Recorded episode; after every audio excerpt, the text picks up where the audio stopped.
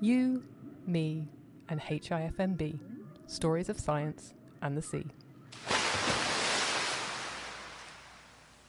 Hello, everybody, and welcome to the next episode of the HIFMB podcast.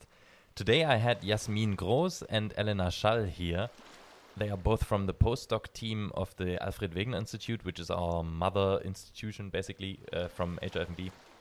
And they were here to talk to me about the Wissenschaftszeitvertragsgesetz. The Wissenschaftszeitvertragsgesetz is the longest word in German you've ever heard. And it's an exemption to the Gesetz über Teilzeitarbeit und befristete Arbeitsverträge, which is a law that dictates after two years of being on a fixed term contract, you need to be permanently employed by your employer. And the WissZeitVG is an exemption to this law that only applies to scientists. Why we talk about this law now is because it's being reformed currently, or it's meant to be re being reformed, and the BMBF, the Bundesministerium für Bildung und Forschung, the Federal Administration for Education and Research, has uh, released some statements where they want to how they want to reform this law, and it's being received with a lot of negative backlash. And we talk about this negative backlash and the the whole story around it. Elena Schall is a bioacoustician, a postdoc who works in bioacoustics uh, at the Alfred Wegener Institute, and Jasmin Groß is a food web ecologist, also working with um, marine mammals. They both work with marine mammals, and um, they Jasmin works at the HIFMB here and also at the Alfred Wegener Institute. So they are both postdocs. They're representing the postdoc network of the Alfred Wegener Institute, which fits well because the current reform of the VisZeit VG is actually being most negatively received from the postdoc networks. So there's a lot to talk about. I think um, the WissZeitVG is a law that is not very well known outside of Germany, but um, once you're in academia in Germany, it is a big deal. So we need to talk about it, and that's what we're going to do here. So without further ado, I give you Elena Schall and Jasmin Groß. Enjoy. Hello, everybody, and welcome to the next episode of the HIFMB podcast. And today I have uh, Elena Schall from AWI, from the Alfred Wegener Institute, and Jasmin also from AWI, but also from our institute, HIFMB.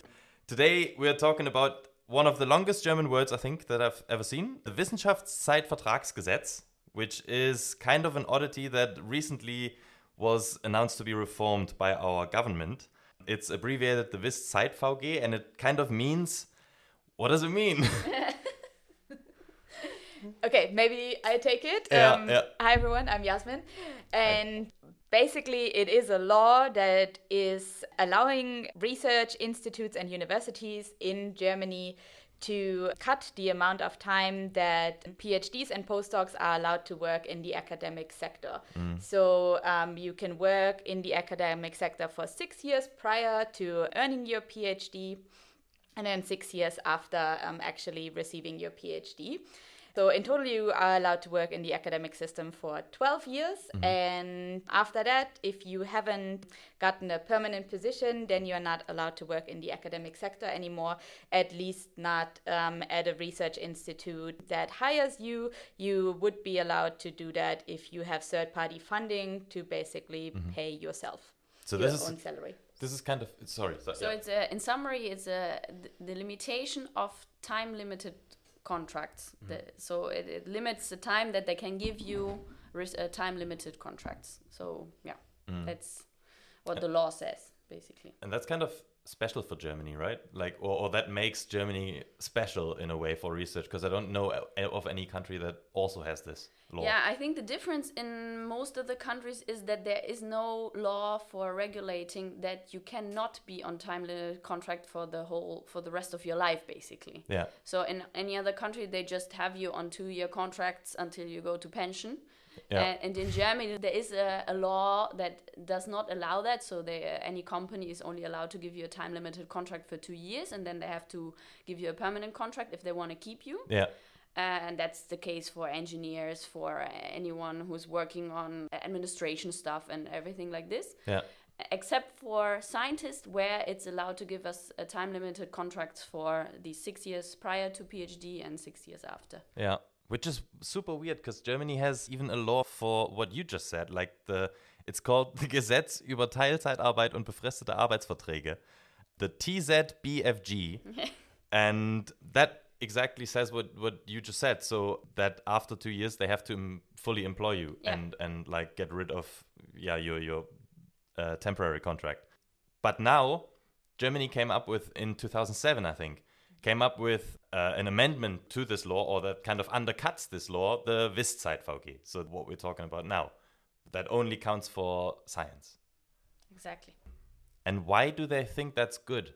Why do you think they think that's good? yeah. So I think uh, the, the intention there was that uh, if everyone who wants to be a scientist becomes a permanent position directly after the PhD, after a few years there would not be enough positions anymore to get new scientists into the system. okay. So uh, because like population is growing, so more people want to become a scientist, and uh, also it's unsexy now to do a normal job. It's uh, everyone wants to study, no?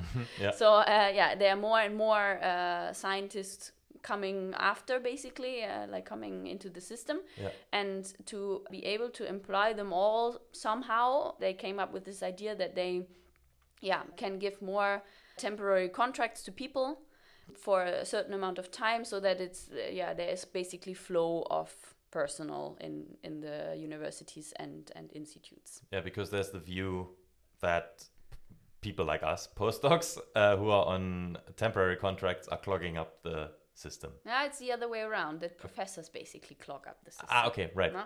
Okay. If we would all be professors or uh, permanent researchers, we would clog up the system. Ah, yes. Because then, the in three years or something, or five years, when new PhDs finish, Yeah. there would not be no, not be positions for them. yeah, yeah, yeah. Yeah. Gotcha. And I think they really also fear that if you don't have any new scientists coming into the system, that there would not be any innovation in the system. Yeah. So basically, what they're saying is that everyone who has a permanent position in research is no longer innovative. So all the professors basically don't have any ideas anymore, Yeah. which is why we need to constantly have new people coming into the system. Because if you're permanently employed, you don't have any new ideas anymore. This is super strange. Like, let me give you a, a couple of numbers and facts that I got from you. So I, I didn't come up with these. Thank you for bringing me those numbers. Um, so early career researchers, ECRs, they are about 82% that are on fixed term contracts. That is a median. And with a median of 17 months and with a mean of 23 months. And on average, early career researchers in research positions work under eight contracts in 12 years. That is from a study in 2022. So this is very atypical for any employment situation. Yes, absolutely. And especially if you consider that uh, the median length there was 17 months. The average PhD in Germany takes about 5.8 years. And so, even if you are doing your PhD research, you usually only have a median contract length of 17 months. So, you even need multiple contracts to even finish your PhD. That's right. So this this same study also did a survey of early career researchers, and uh, ninety percent of them questioned in the survey that these working conditions are negatively impacting their private lives. Thirty-three percent postponed family planning because of that, and nineteen percent reported that their contracts ended during parental leave. Even that's wild. That should be zero. Um, yeah. Okay. So first of all, who are you two actually? Like a, a quick introduction of you and, and why are we talking about this topic? Yeah, so we're both researchers at the Alfred Wegener Institute or um, the HIFMB, which is a, a sub institute of yeah, the of a, the a AWI. daughter institute. Yeah. we are postdocs, so we finished our PhD a couple of years ago, more or less. Uh, have now a temporary contract, as yeah many others, Yeah. and we are supposed to work on science in some like I'm in my case it's acoustics for marine mammals uh, and fish in the polar oceans, and yeah you have usually like three years. Uh, that's lucky, three years I think. Um, it could also be two year, one year contract of a postdoc, and then you're supposed to work on science there.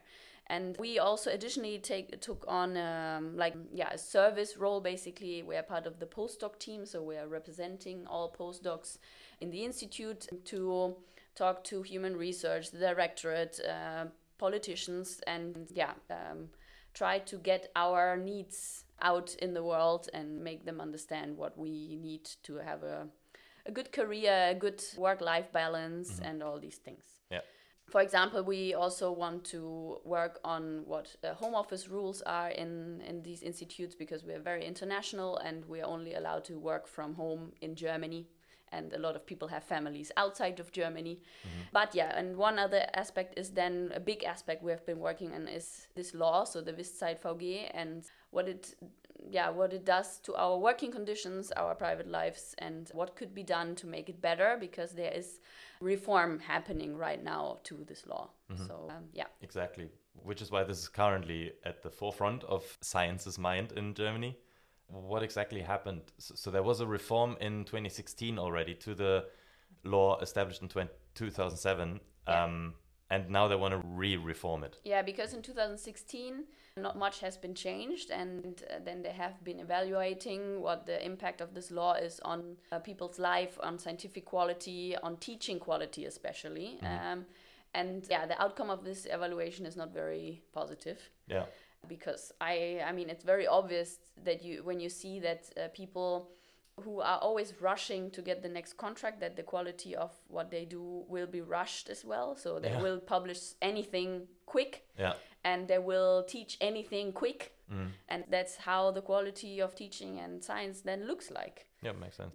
And that's what they found in the evaluation. as well? Exactly. Yeah, okay, I think what they also found is that people weren't particularly happy with having a lack of planning security in their personal life because if you every one to two to three years have to look for a new position which in the research area could also be internationally it is not very easy to um, have a family um, take care of parents and most phds actually finish their projects around the age of 30 so just about the time that is yeah the time to have kids um, or the time when parents start becoming elderly maybe needing more care. So they actually found that very much goes against um, family planning and that a lot of researchers don't have any kids because they do not have permanent positions. So no security of where they're going to live where their next paycheck comes from. Yeah. Yeah. or they get kids like at you know almost 40 because then that's the time where you usually get a permanent position Yeah. if you get one or you go out of science and yeah i don't think that it's by choice Yeah. i don't think we choose to be old parents but it's just how we can do it Yeah. No, and exactly. it's a bit unfair yeah, would- absolutely. Like like it said in the survey, like 33% postponed family planning because of that. yeah Um, in comparison to other countries, does this law not make Germany very unattractive for anyone, for excellent researchers wanting to come here? I think it technically does. Yeah. Unfortunately, I don't think it's advertised a lot. So, um, Yeah, a right. lot of international PhDs and postdocs coming to Germany, attracted by a high quality of living standard in the country itself. Mm-hmm. Um, we also do not have bad salaries in Germany in the research sector. But this fact about the VG is actually not well known one.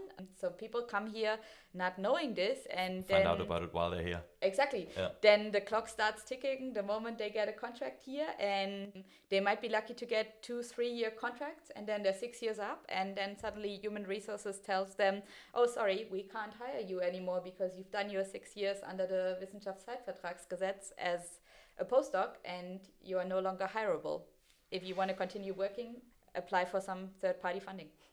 Yeah, but we don't want to point out here that it is good as it is in other countries that you can have a temporary contract forever, no? Hmm. Because I actually think it is better that they should give you a permanent contract at some point. Which is, I guess, what they were aiming at with. Exactly. Yeah.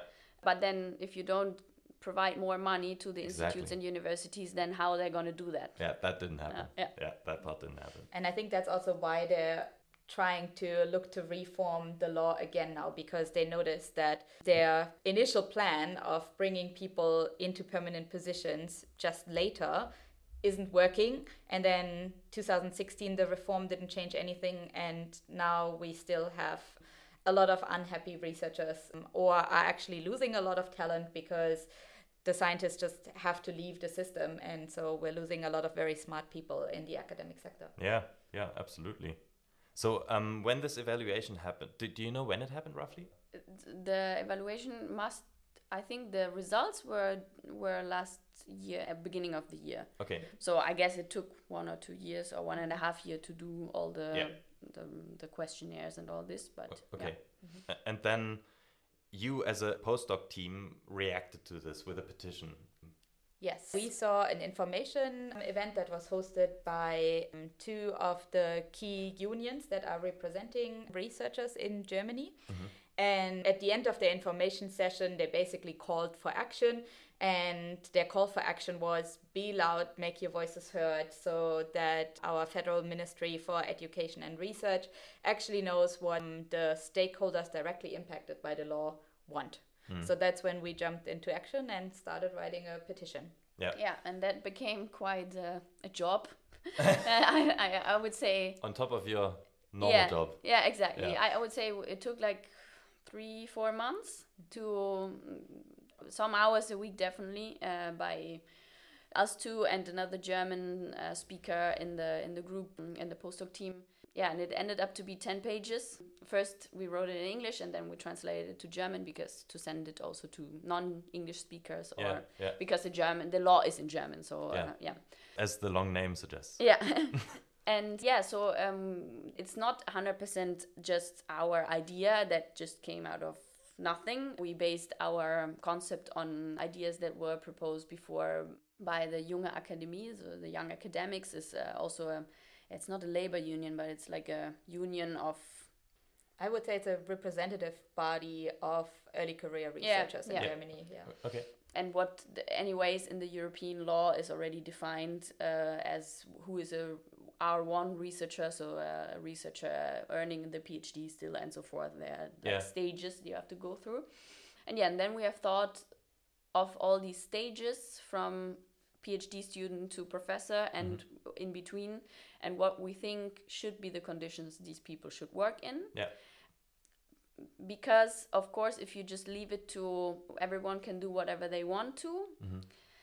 it would probably not become a good working condition for everyone everywhere because Yeah. some directors might have more empathy with uh, phd students than others and then it's not a real fair system.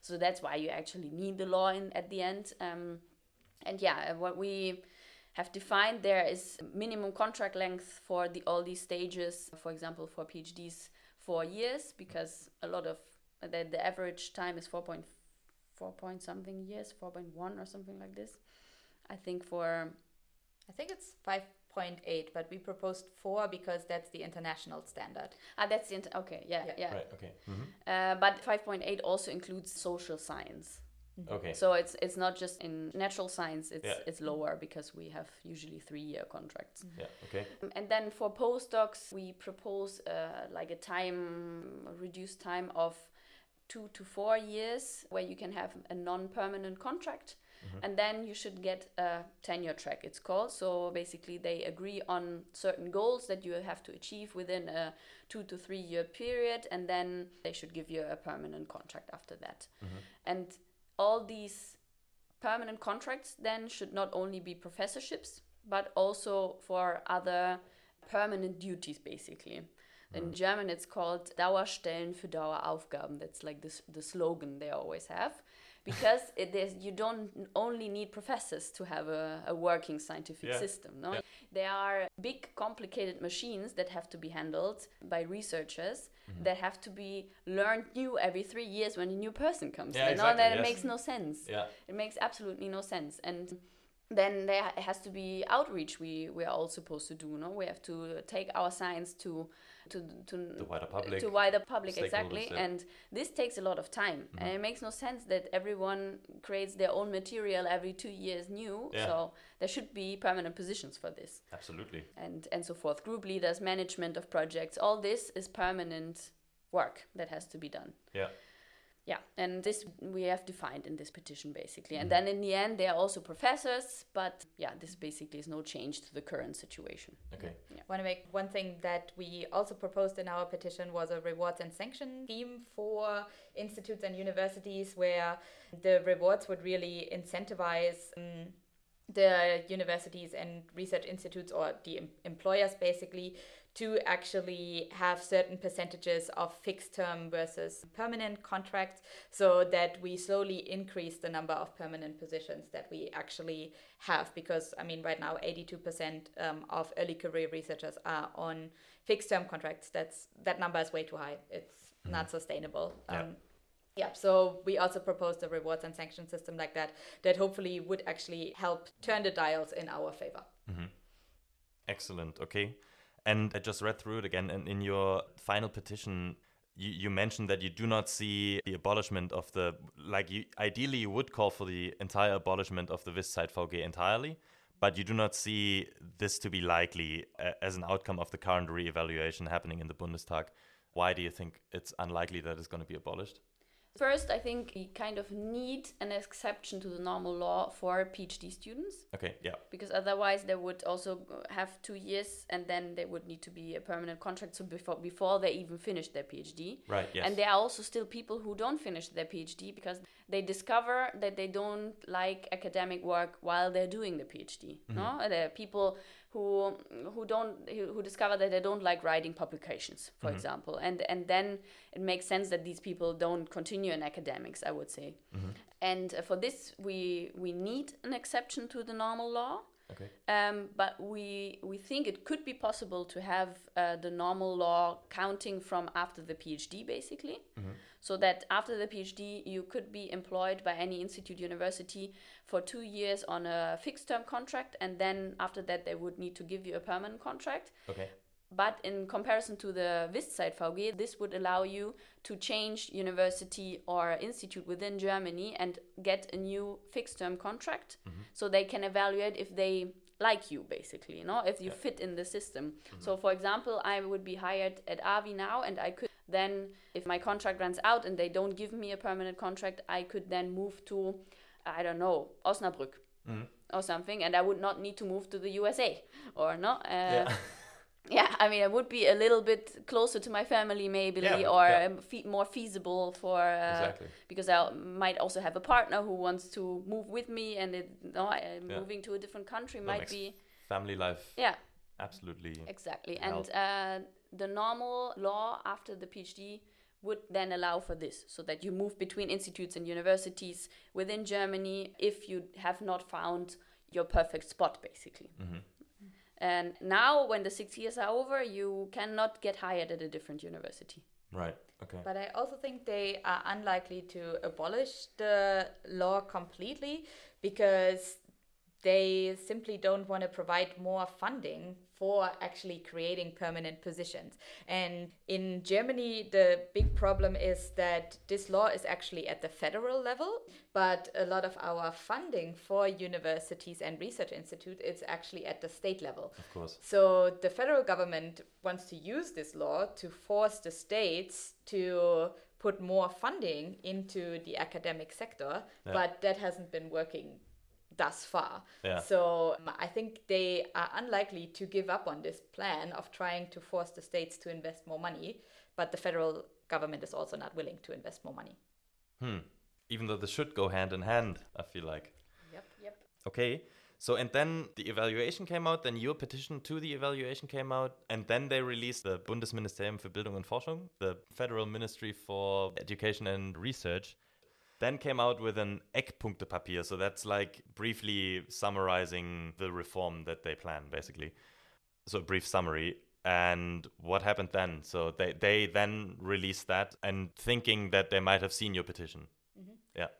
Well, so what what happened then was a really big backlash because there were like I think five or six um, key points um, that they released, mm-hmm. and the points that they released for the PhD phase were actually quite well received because they stated, for example, that all PhDs should have a minimum contract length of three years. So that would be a big improvement to the current median of 17 months. Yeah.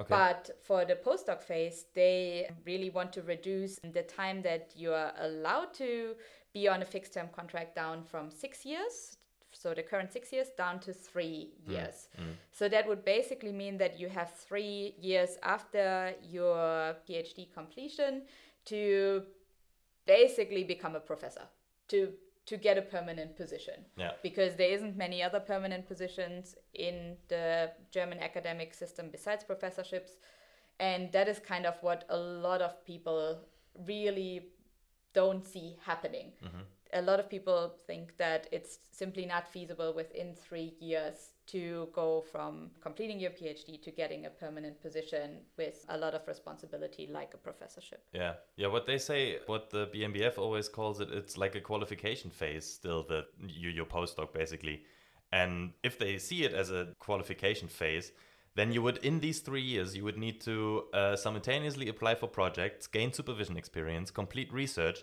publish at a high level, and apply for a permanent position within the proposed timeline of three years. So Yeah. that mm, okay, great. leaves no time to, to do science actually yeah, exactly. yeah, it, yeah. it is really like this because uh, you you have maybe a three year contract, but in the last year you already get nervous that your contract runs out, Yeah. and you cannot just apply to. Uh, there are not so many jobs you can apply to. No, Yeah. Mm-hmm. there are basically no jobs you can apply to. So the only thing you can do is either make contact with people who might uh, be able to create a position for you, or you apply or um, simultaneously probably apply to a lot of third party funding yeah. which makes you spend of a three year contract at least one year of only doing this. So all the money that is going into your salary is basically to apply for more money for a new salary. Yeah. So- which is wasted money. It's tax money that it's wasted. Yeah. And I guess, I mean, if, if we're speaking about this qualification, which is the main reason why they say we can be on fixed term contracts rather than permanent contract, that would mean the three of us sitting here, um, we are all still in training. So the three years of undergrad that we did, the two years of postgrad that we did, plus the three to four years of PhD that we did, didn't qualify us enough to No, actually exactly. have a permanent position. We're still underqualified. Ten years at university. Yeah, but if you then underqualified. apply to a normal job, you're overqualified.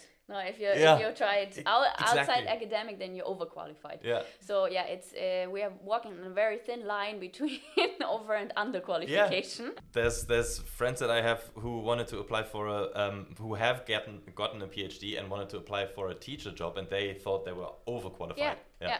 And that's, I think, one of the main problems that in this law, they name this qualification reason, give you a non permanent contract. Uh, everywhere and it's written in our like in our contracts and everything but there's no definition of what they mean with qualification Yeah, exactly. there's uh, like there, there's some vague lists of stuff that you are supposed to achieve but anyways no one can achieve all the things that they wanna want us to except for maybe workaholics who work really like i don't know 80 hours a week Yeah. Um, but uh, then they go to burnout very fast so I guess, uh, yeah. yeah no but uh, it's there's no definition what what they want us to be qualified for yeah.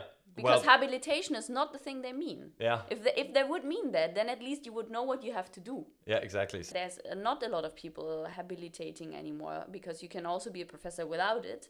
Mm-hmm. So in the end, it's a lot of things very random and very vague somewhere in the air that y- you're supposed to be qualified for. Yeah, okay, Yeah. right. I thought they meant or I thought that that could be the only thing that they meant was that you are qualifying to become a professor.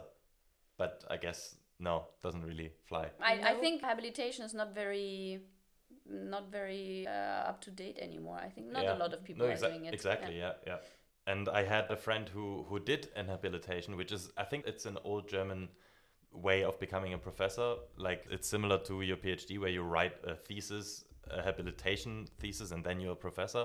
But a lot of funding bodies don't acknowledge this habilitation anymore. And now you're, you're kind of, she ran herself into a, oh, Einbahnstraße in German. Dead end? Dead end, thank you. Um, in, into a dead end where she was habilitated, but then there was no funding for an habilitated professor, basically, to continue working. Yeah.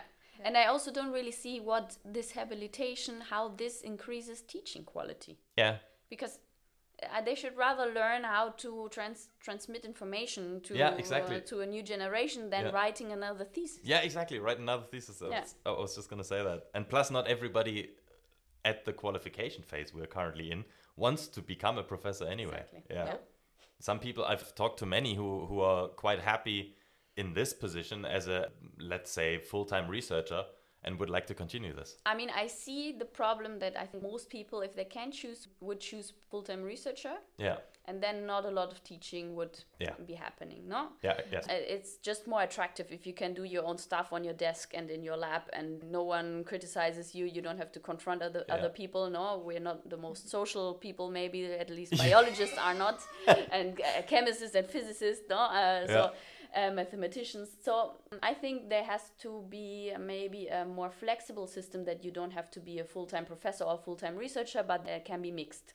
I think that would be healthy because then you would not be overwhelmed and overfed with only teaching yeah. uh, and bored maybe also by doing uh, over and over the same thing every year but you would actually have time to do some research next to it and you would also have some new thoughts and new findings that you could actually transmit to students Mm. Yeah. right, to make it more interesting and, and not uh, talk about the same thing for 30 years Yeah. and i think that would be probably the smartest way to go to Mm-hmm. just allow for uh, 50-50 or uh, 20-80 or whatever no yeah. percentage of teaching versus research Sounds great to me. and then the habilitation thing is also kind of a lot of effort if you only do 20% teaching Yeah. for 30 no it's like yeah Yeah. So I, I was wondering who, or always, this thing, this Eckpunktepapier by the BMBF came out in March. And when it came out, I was wondering who are they advised by? Like, many people noticed I got a joint statement from the postdoctoral networks here. And they noticed that the active participants in the pertinent discussion were not postdocs or very few postdocs. Like, none of the large German postdoctoral networks were involved at all. And yeah, since it's shooting, well, shooting in quotations directly at postdocs, why weren't postdocs involved? Yeah. Yeah, that, that's a really good question.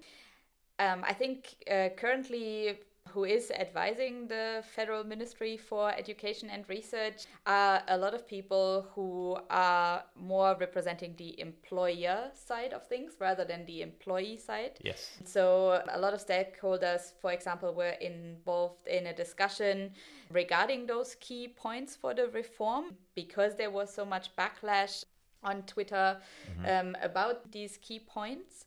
And the people who sat in that debate were mainly heads of universities, heads of the big research. Um, communities in Germany. Um, it was uh, people who are sitting in German funding bodies that provide funding for science uh, research. But there were really only two people that were on the postdoc side of things. One was a representative of the Ich bin Hanna mm. um, sort of initiative. So the Ich bin Hanna initiative is a Twitter campaign started by a few early career researchers when the VG really sort of kicked off and people saw how bad it is for their career. So they started to be vocal about the troubles that they're facing with mm-hmm. the law. Mm-hmm. So they had one representative sitting in that debate, and then they also had one other representative from the Junge Akademie, so the young academics, which we already mentioned before. Mm-hmm. They represent early career researchers in Germany as well, and those were the only two people really sitting in that debate that represented postdocs a little bit, but both of those were also not really PhDs or postdocs. Yeah.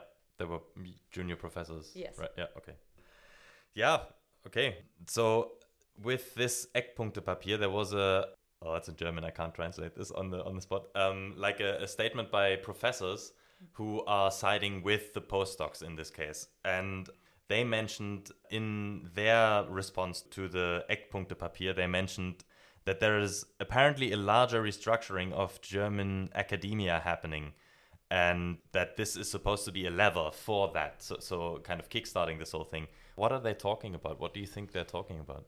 We have also uh, sit in, in some political dis- discussions and we've met with the labor unions and what they mean is that everyone basically agrees on that we don't need all this money in third party funding because there's a lot of money in this. This money is only possible to give for fixed term contracts because it's always restricted to the project length you get for this you get this funding for. And all this money could be redistributed to universities and institutes to create permanent positions, or at least a big part of this money. We don't say, or a lot of people say that a big part of this can go to to yeah the the general uh, money a university gets Yeah. per year or uh, per funding period Yeah. uh, to create permanent positions instead of going into projects and projects and projects that always run for years and Yeah. never achieve what they pretend to achieve because you have to compete so much. Yeah. Exactly. Um, and I think that's that's this general restructuring that they mean that the money has to be redistributed in a different way, and so that permanent positions can be created from from this money. Yeah.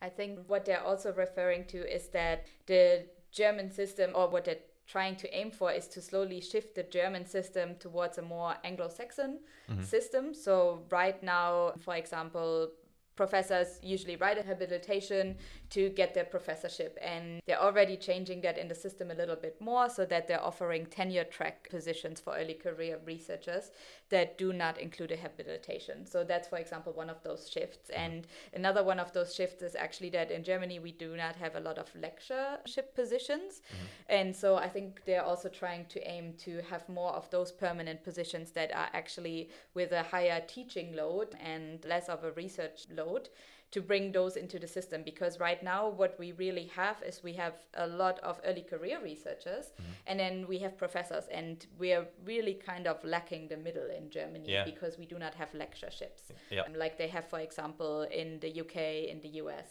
um, yeah I feel like that Anglo-Saxon adaptation or, or that move towards the Anglo-Saxon uh, way of academics is is in large part maybe to blame a little bit because the habilitation that we spoke about before is still a, like a remnant of the previous old German way of doing things or like the like in some universities a couple of years ago you could still get your Dr. rer. nat. which is like the German way of a PhD mm-hmm. equivalent to a PhD, but a lot of those old German things like habilitation, Dr. rer. nat., they stick around, but the new Anglo-Saxon things are coming in as well. And um, now there's like a mix, and nobody really knows how to mix this properly because it's not really very well mixable. Yeah, I think we already had that kind of first transition phase. Basically, I think by the time we sort of all started university, because um, I think we were sort of the first generation that actually did a bachelor's and master's in Germany. Before that, people always used to do a diploma, Mm-hmm. Ah, yes, which was actually well, like yeah. the diploma was a German like uh, university degree that was five years in total, and you wrote your diploma and then you were qualified for a lot of jobs that required a university degree and then they split it up into the bachelor master system like they have in anglo-saxon countries and Yeah, we which were is more of- adaptive, I feel. exactly more yeah we yeah. were yeah, the first then ones you to can do that go abroad for half of it. No, if you do Yeah. a diploma, then you're kind of stuck Yeah. in one university. Yeah. Exactly. So I feel like the Anglo-Saxon restructuring or adaptation is a good thing, but the old German ways are sticking around. yeah Uh, for sure yeah. we're a slow moving country Yeah, sometimes. Okay, and then towards all this negative press and the negative backlash on Twitter and the uh, statement by the professors and the, the petition by you, how has the BMBF or how has our government reacted to this? So I think the Eckpunktepapier I think came out on a Friday, um, and like even over the weekend there was so much backlash that they actually retracted some of the points in that Eckpunktepapier. So Alright. it was a very quick turnaround. they noticed how unhappy people were Okay. um, with what they proposed. Then they held this debate to hear again people's opinions. I mean. By that time, they had already been working on this for um, almost a year. Mm. Yeah. Um, so I'm not sure what kind of advisement they got during that time, but Probably, oh shit, we should have asked postdocs. yes. but then they needed that other debate, and Yeah. now it's back to the drawing board again, and we're not expecting anything before the end of the summer, kind of, in terms of Okay. a new Eckpunktepapier or like a more detailed version of the reform. Yeah, but what's the next likely outcome for this? Or what do you think? I mean, um, I have a. s- My slight suspicion is that we actually won't end up with a lot of change in the postdoc phase. I think they will stick to the points that they made for the PhD phase. Oh yeah, is the sorry, is the three years they didn't get retracted? No, they No, didn't get okay. retracted. So the PhDs will probably get their minimum contract length of three years at least. Yeah. Um, and unfortunately, I think postdocs will just be stuck with the status quo. I honestly don't think that we're moving much because people didn't really like the three years. Mm-hmm. Um, they also don't like the six years. So we might have a number in between three and six, or we might actually stick with the current six. Um, I don't see a lot of improvement for the postdocs actually coming out of this, but Yeah, I also I would agree that I think the law itself would probably stay with this, but this whole debate will hopefully move something because in the end often these uh, politicians in these discussion rounds also say the VG cannot change all the things that we want to be changed Yeah. okay. because it only regulates the contract length Exactly, for uh, for scientists, but it does not regulate where the money goes to. Mm-hmm. No, it does not regulate if how many third-party funding there is. It does not regulate if a university has to create a permanent position or not. Yeah. So yeah, there will be changes, or I hope there will be changes beyond the WissZeitVG, so the distribution of money, the definition of other career stages uh, besides professorship, so permanent researcher, management, all this. But this will take probably years, and I think no one is so sure about where this actually has to be regulated because a lot of it is regulated on the state level. Yeah. and to make it fair so that all the states kind of are on the same page will be complicated. Yeah. I really hope we get some definitions out of the process, at least so that we know what the qualification actually is, because Exactly, it's yeah. not defined right now. And I actually saw a very interesting post by a German politician who basically said that this law is an exception to the rest of the German law. Yeah. And to have an exception to a law, you need to provide really good reasons. Mm-hmm. And he actually thinks that they haven't provided really good reasons why we need this exemption. And there's a few other things that this this regulates besides the contract length. And one of them is, for example, that we're also not allowed to be represented by unions. So we actually cannot unionize Oh. under the VG. And he actually said, like, there is absolutely no reason why there is an exemption that early career researchers are not allowed to unionize. So there's a mix of things going on, but I really hope we get some definitions out of it. Maybe we get out of it that we can actually unionize because there is no good reason why we shouldn't be allowed to do that. But Mm-hmm. yeah, I think otherwise it's not going to change much for us. Now, with having read the statement of that German politician, do you still stick with your statement from the petition that you think it's unlikely to be abolished? Because it sounded like maybe it's gonna. No, I think it's unlikely that they're Okay. abolishing it, to be honest. Yeah. Okay. Yeah, because they would need to redistribute the money before. Yeah. Otherwise, if they abolish and they don't redistribute the money, then there will really be a lot of people with a PhD on the street Yeah. from one day to the next, more Yeah. or less, no? Because they don't create new positions, which the law can't do, but it has to be regulated uh, over the states and the university regulations on all this. Mm. Yeah, then then it's just kicking us out earlier, basically. Yeah. Yeah. And a lot of people would have reason to sue for a permanent position. Oh yeah. Because if you've been longer in your position than two years, then you would have reason under the normal law to sue to get your permanent position. Yeah, So, but for this they can do like a um, Übergangslösung. uh, like a transition transition phase. phase. Yeah. Yeah. Yeah, they could, but I still think they're also quite worried about people suing. Mm. Yeah, okay, maybe. Okay. You said that maybe we were gonna hear something from them again in summer. Maybe we can hear from you again in summer because normally we interview our guests and like we go into their CVs a little bit. Like I want to know about you too as well. So perhaps we can keep each other updated on this and the podcast as well. Yeah, So- absolutely. Yeah, Yeah, absolutely. we We're can do that. We'll, Yeah. we'll see where we're going. Great. yeah, let's hear about this again because it needs to be talked about. absolutely. Yeah. Yeah. Cool. Thanks so much for coming. No Thank worries. you. Yeah, thank you for having us. Yeah. Next time again in summer or sometime after, After that. summer. After probably. After summer, yeah. All right. Okay. Bye, everyone. Thanks so much. Want to dive deeper? Surf over to hifmb.de or follow us on Twitter at hifmb underscore OL.